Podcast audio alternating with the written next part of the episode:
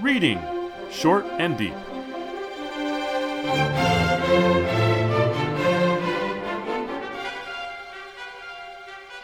Hi, I'm Jesse, And I'm Eric. and today we're reading Short and Deep An Adventure Underground by W.D. Harrington. This was first, and probably only, published in a magazine called The Dollar Monthly, July 1865, sometimes known as Ballou's The Dollar Monthly, after the editor. Um, we've done, I think, at least one item out of here, this magazine before.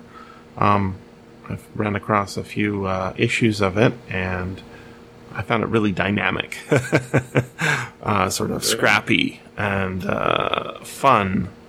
And um, I read several stories in here, and uh, one of them was this one, and I submitted to you, and then I think you were not super enthusiastic about it, and I can understand why. But um, there's something uh, about really old stories that are forgotten to me that it's like uh, filling in little bits of history. And there's other stuff going on in it too, and I think that that other stuff, or at least possibly other stuff going on um, subsequent to it, that made you interested in doing it, even though it wasn't your favorite story ever read. so, Right. There, there's a you know, there's a lot of interesting things around it. Um, For instance, it's an 1865 story, An Adventure Underground. In 1865, there was another book published called Alice's Adventures in Wonderland, which was first known as Alice's Adventures Underground. Um, nothing like this at all. but it makes you wonder what underground may s- signify as a cultural uh, trope. Uh, underground railroads and uh, all sorts of Yeah. different things. Um, I Right. I want to uh, mention. I believe it was in this same issue. Um, uh, was an, a new. It was a magazine, and it had uh, fiction and poetry and that sort of thing, as well as uh, regular news items. And one of them was a an account of the trial of Jefferson Davis which gives you a kind of uh, sense of what's going on at the period. So, uh, for people who are not super deep into it, um, July 1865 is just a couple months after the end of the United States Civil War. And so, uh, the trial of Jefferson Davis would be in the news. Um, this story, I don't think has anything to do with that particularly, but it, it's not stated in the story, but it seems to be set in North Carolina, uh, for the Blue Ridge Mountains, uh, run through there, but more importantly, one particular mountain is mentioned in the first, uh, paragraph, um, and it's called The Pilot. Um, I've gone online and looked at the, the pictures of it, and it is a, uh, lone promontory um, far away from the other mountains, and it's quite distinctive. So, uh, if you're from that area, I think you would probably recognize it. And um, there are stories, in fact, about uh, things underground in the area, but they don't line up with what's going on in this story. So maybe uh, you could give us a uh, description of what happens. I, w- I will, uh, but I do want to point out that Ballou's Dollar Monthly. It's a rather expensive magazine. Maybe this is for an elite readership, um, because a dollar in 1865 is worth, according to the inflation calculator that I consulted, almost seventeen dollars now. Yeah, That's that's a lot for a periodical. I have a feeling that it wasn't actually costing you a dollar. I think it was giving you a dollar's worth of value for, you know, a nickel or something like that. Oh, you think so? I think so, yeah. Better than I. Yeah. In that case, it's cheap. Let's see if this is a cheap knockoff. So, an Adventure Underground by W.D. Harrington. Do you? I could find out nothing about Nothing. this fellow.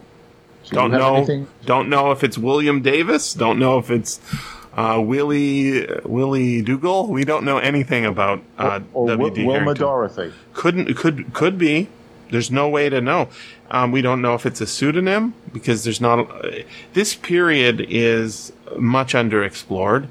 Um, one of the other stories we did out of here was uh, an anonymous uh, article, uh, uh anonymous uh, fairy tale that w- we were told was from the east. Um, I tracked it down to uh, to a Charles Dickens magazine, and it was just reprinted as if it was a, a traditional fairy tale. But it it came and it went, right? So, you know, we know a lot about uh, Hawthorne and Poe, but the period after them gets a little bit, you know, underreported until uh, the early 20th century, late 19th century. There's sort, sort of like a little gap, I think, in in the memory of uh, of people. We we know about the Penny Dreadfuls, but this isn't that. It's something else. It's um, a, a space in between. Well, we can. Uh, there, there are some notable places in that space. Mm-hmm. Mark Twain, for example. Oh yeah. Um, you know, uh, looking backward, in the 1880s. But, but I, I gather your point. Um, so here we have this this opening, an adventure underground.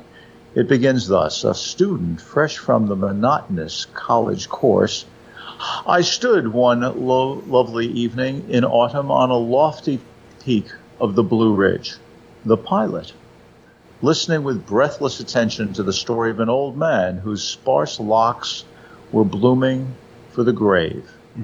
How alike were my own feelings in the eminence upon which I stood. My youthful bosom was teeming with the brightest and most deceptive aspirations and hopes for honor. In the future, I saw the laurel weaving itself into unfading wreaths to crown my brow while my friends fluttered and fostered the most presumptuous plans that my deluded brain had concocted for an easy and uninterrupted flight up the ladder of fame.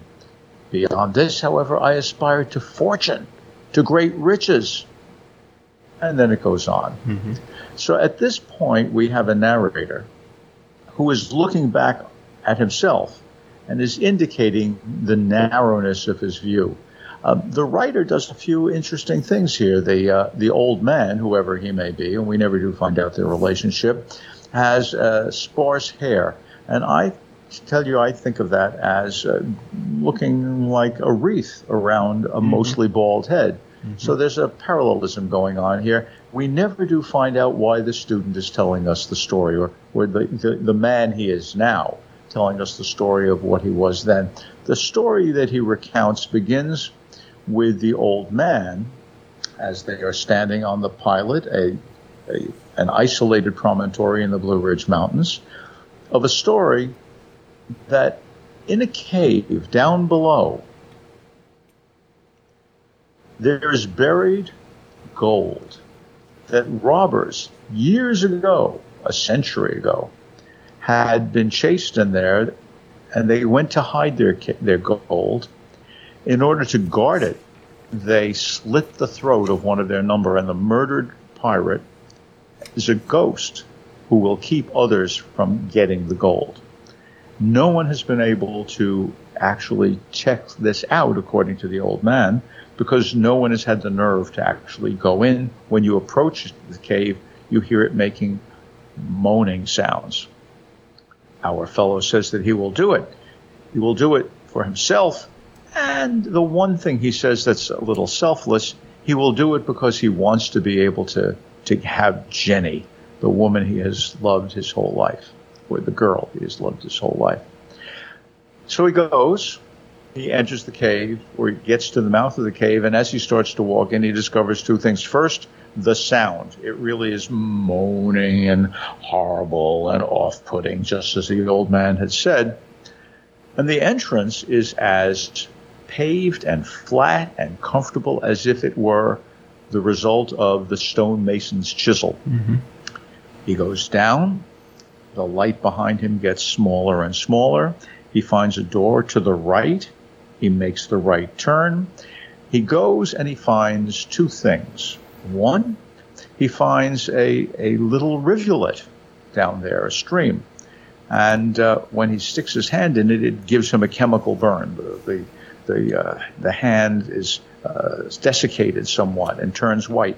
He also finds a body which has been turned into veritable stone. So we think, if we're thinking chemi- chemically here, that the, the rivulet is calcified, that there's a high calcium content and there's some kind of um, deposition of calcium on his hand, and it's what turned the uh, the corpse into stone.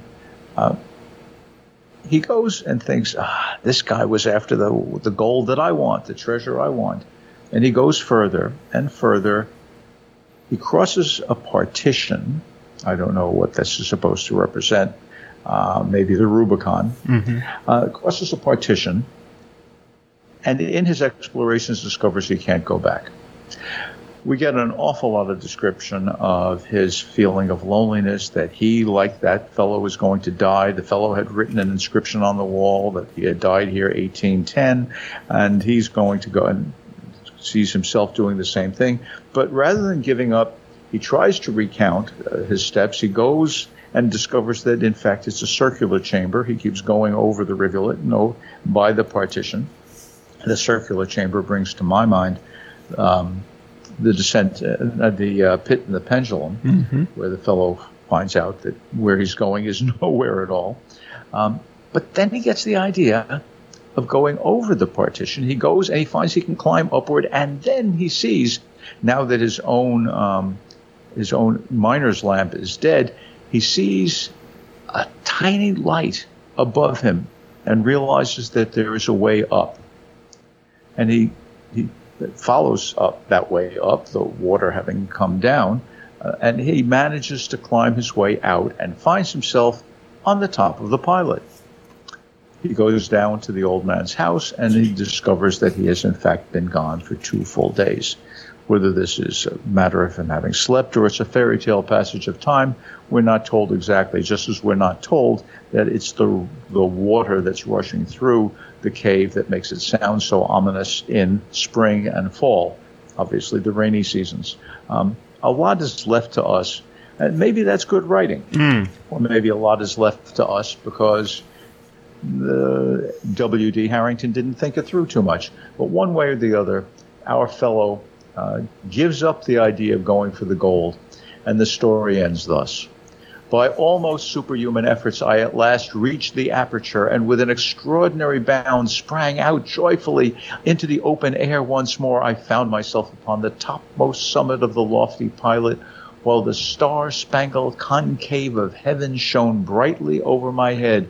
Once more I looked down in the dim starlit horizon upon the abode of man and heartily thanked a kind providence for my deliverance from a death too horrible to be contemplated. I descended the mountainside and repaired to the cottage of my old friend. I can't tell whether that means it's a friend who is old or someone who's been his friend for a long time. Mm-hmm who informed me that I had been gone two days and nearly two nights with as little delay as possible. I tipped my hat to the giant beak with its gloomy cavern and chest of uh, hidden gold and returned to my humble home, where, with the object of my early love, that is Jenny, I have found the hidden treasure of more value than great riches in learning the lesson that contentment with our lot in all the vicissitudes of life is the only road to happiness. Hmm. so, yeah. is this an Aesop's a simplistic Aesop's fable? Is it a premonition of the end of the Wizard of Oz? Is it a writer who just ran out of things to say, or is it really a moral lesson we should take to heart? What do you think, Jesse? Yeah. So, um, one of one of the things that I thought was interesting about it is it has this this element of it. It's a it's a ghost story, right? Um, it, they we are told killed. Uh, I'll just read that section. Many years ago, said uh, said he, a band of desperate highwaymen lived in these mountains. As a place of as a place of safety, they hid somewhere in that cave a chest of gold, which is guarded by the spirit of one of their band, whom they murdered on the spot for that purpose. So the the highwaymen murdered one of their own, not because he was going to share in the loot, but rather to protect their gold. Uh, I, I didn't know you could do that. You just say, hey, I, I need to murder you so your ghost will haunt this area and protect our gold for us. Thanks. like, apparently that was a thing. So the story's a bit dubious to start with. Um, but one of the things that happens also is that when he first goes uh, to this place, and we, we hear about the old man telling the story of this place, um, the old man says, I was not able to summon up the courage to go in there myself. And our narrator, when he goes there, he doesn't go in right away. In, in fact, he turns around and goes back to the house and says, I'll start in the morning. Now, it does make sense considering he didn't have a lantern. But in the morning, he takes a breakfast and he summons up his courage and takes a lantern, and fills it, goes in, even though it's really hard for him because it's so scary. And yet, when he gets inside, it seems that the sound is natural. But then he gets lost and he sees somebody lying on the ground. As you say, it's he seems to have been covered in some sort of limestone drippings that have or splashings that have preserved his corpse perfectly so that you can see his face and you can actually see his his uh, death note carved into a book or something. Uh, and he, he can read it and he considers at one point uh, changing the date on it from 1810 to something else. So this is somebody like him who's gone in after after this treasure. And then he finds his way out and we find out that there was no ghost. Exactly. And so it's kind of a transition from the ghost stories of earlier days, perhaps, to, uh, you know, geological explanations for why the, those ghostly noises are coming out, and geological explanations for why this horrible corpse that's perfectly preserved. Oh, it's it's geologically preserved rather than a. Uh, so it's a lot of preposterous stuff, but all of it is in service to a kind of an adventure underground. Um, yeah, I, I, I think the immoral at the ending's kind of cute, I guess. Um, but it's also true, you know, um, getting all that gold isn't going to make uh, his life all the better when he already has Jenny. He's, he wants to lay that gold at her feet. And he has all these aspirations of climbing the ladder of success, right? Um, the ladder of fame. But uh, the old man, who he respects, and is has hair on his head blooming for the grave, right? Um, I, I think of the narrator as being sort of, a, he thinks of himself as, uh, as a up and comer on the rise because he's just so skilled. All his friends tell him so. I don't know who W.D. Harrington is. Maybe he had such a successful career. Maybe he and the main character are the same. I don't know. But I thought that all that was interesting. Um, but that's not why I was so interested in this story because it is it's it's basically just how we described it. I think, right? It's it's simple. It's a, a sustaining of a mood, um, and that was something that uh, made me think, oh, I know somebody who may have read this. And then there was a couple of incidents that happen in it that I'm like, this is very familiar. So I, am talking about H.P. Uh, Lovecraft, who we know um, got almost all of his education, virtually none of it. He didn't go to university, um, and he couldn't finish high school. Um, he got almost all of his education from his grandfather's library. His grandfather, a uh, uh, wealthy investor type, um, lived in Providence and had a substantial library and uh, for most of his youth, um, he was raised by his grandfather, who invited him to read his books and perhaps his magazines. And one of the things that H.P. Lovecraft writes about in uh, a long essay of his called Supernatural Horror in Literature is that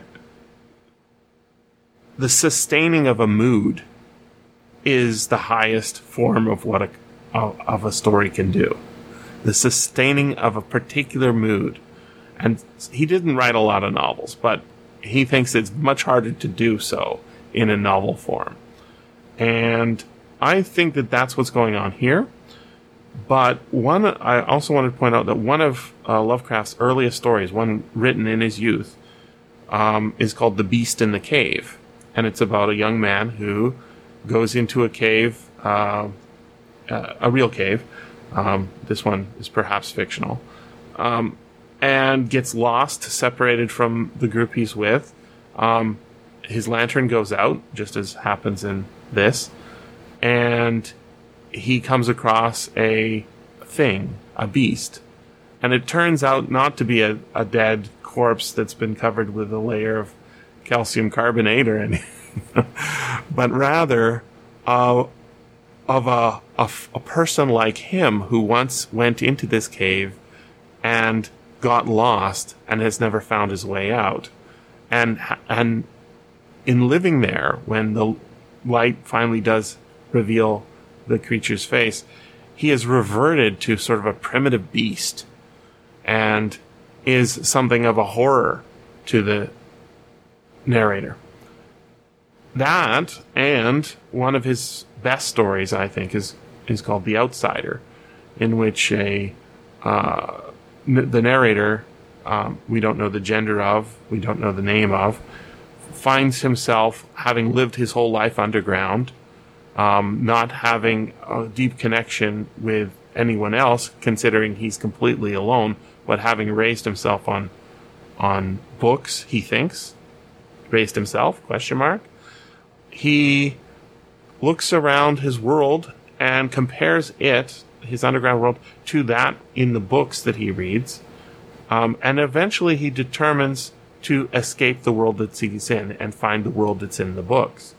And he makes an ascent, just as our hero here does, um, to a very difficult uh, cylindrical uh, climb and escapes into the real world and goes to the home where he was really born. Um, it's sort of we're sort of left to conclude that he was somehow buried and dead and came alive again.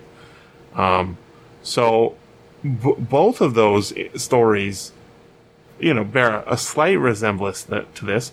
But what's so important to me in this one is that it's all about that sustaining of the mood of the the scariness in the face of what turn out to be naturalistic explanations for what everyone is assuming is a ghost and everyone is assuming is the uh, the sound of the ghost in the entrance of the of the cave that keeps people out despite the claim that there's gold treasure within.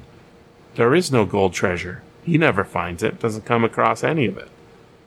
But he comes out and he thinks he's found the true treasure in his sweetie. right. So that ending well, would... doesn't feel like it fits with the rest of the story, but it's certainly uh, it's certainly about the mood rather than the uh, the ending. I think. Well, the the ending is uh, breaks the mood. Yes, There's no doubt about that.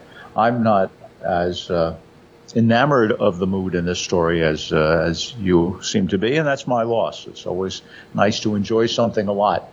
Uh, I do think that there's another uh, literary tradition, not just focusing on Lovecraft, that's worth mentioning here. It's the, the I'm thinking of what's called katabasis, uh, mm-hmm. K A T A B A S I S, a journey underground mm-hmm. in which a hero descends, learns something crucial, and comes up. Sometimes it's, in fact, a death and rebirth.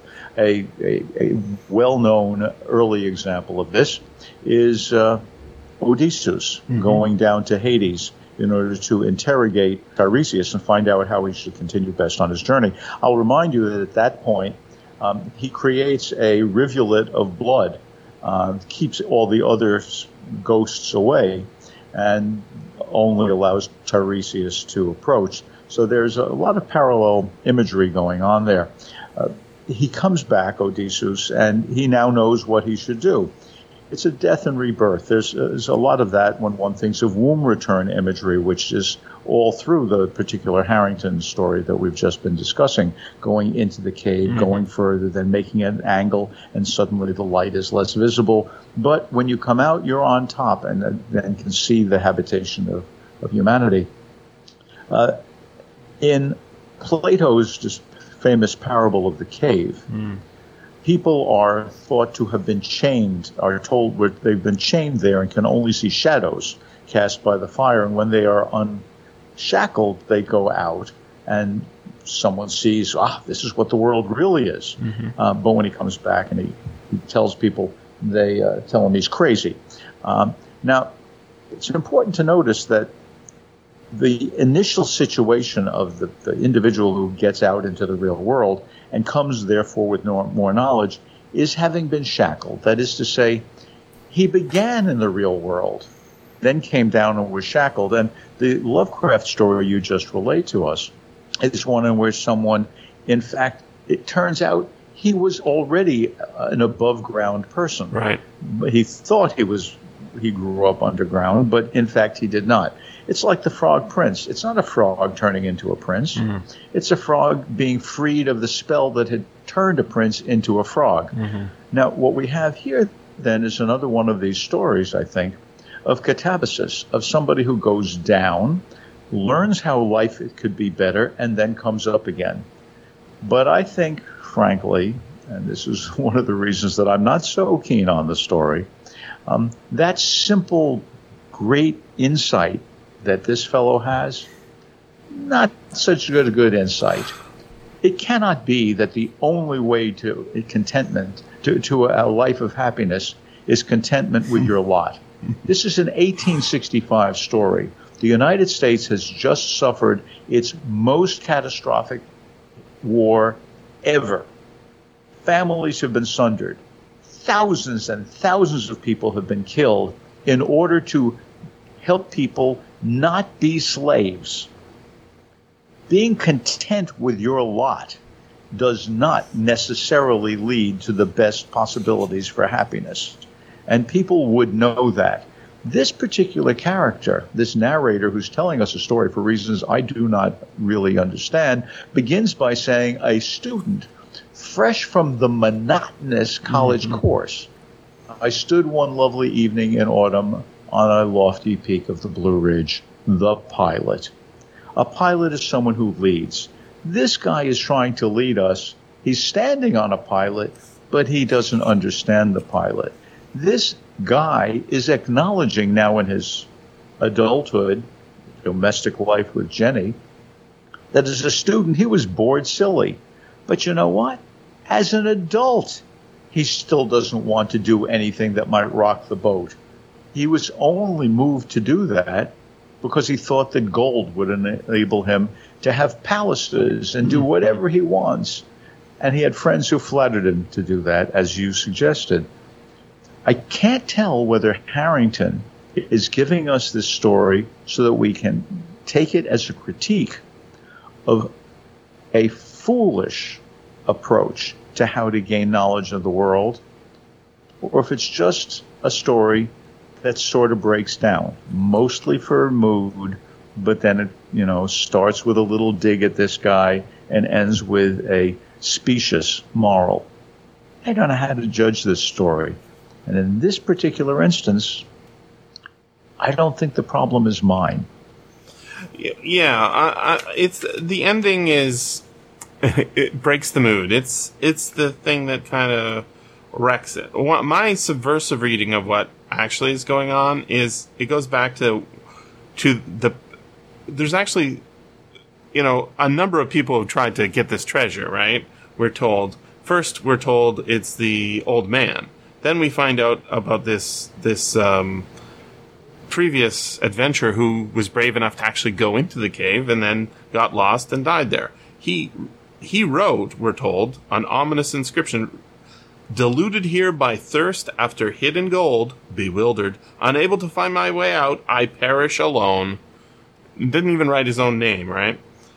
When we get to the end of this, he is so grateful to have found his way out, so happy to be alive, that he says, I've learned what real treasure is. And and that he's not wholly wrong.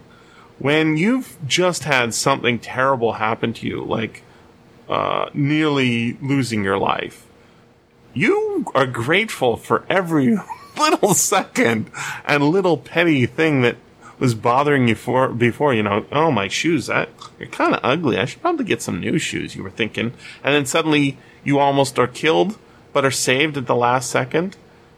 You suddenly value, you know, living and the things that you already have, and you don't care about, you know, getting a new pair of shoes because the old ones look a little scuffed you're all focused on, oh, it's so precious, right? So the fact that he's suddenly, you know, satisfied with his whole life, that doesn't work for us.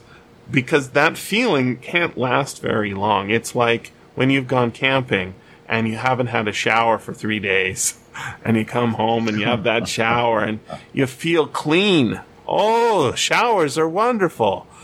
But we take it for granted every other day, right? It doesn't sustain.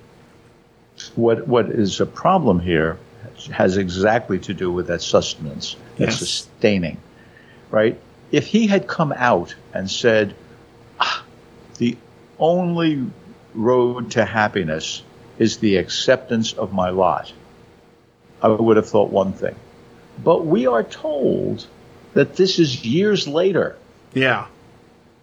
And at this point that he's narrating it to us, for some reason we do not know, at this point he says, contentment with our lot is the only road to happiness. This is not simply an observation of the moment. It's a lesson he took away and either believes on reflection or like that college student who finds the course monotonous, he's just too un incurious and and ignorant and stupid to really think about the meaning of what goes on in his life. So I have to ask, why are we listening to this guy?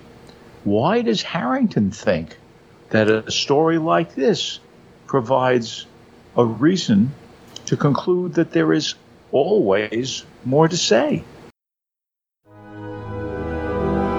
Thanks very much for listening. And remember, you can always freely access the materials discussed on these podcasts by going to sffaudio.com and clicking on the link for Reading Short and Deep. If you enjoyed this podcast, consider becoming a patron at patreon.com forward slash SFF Audio.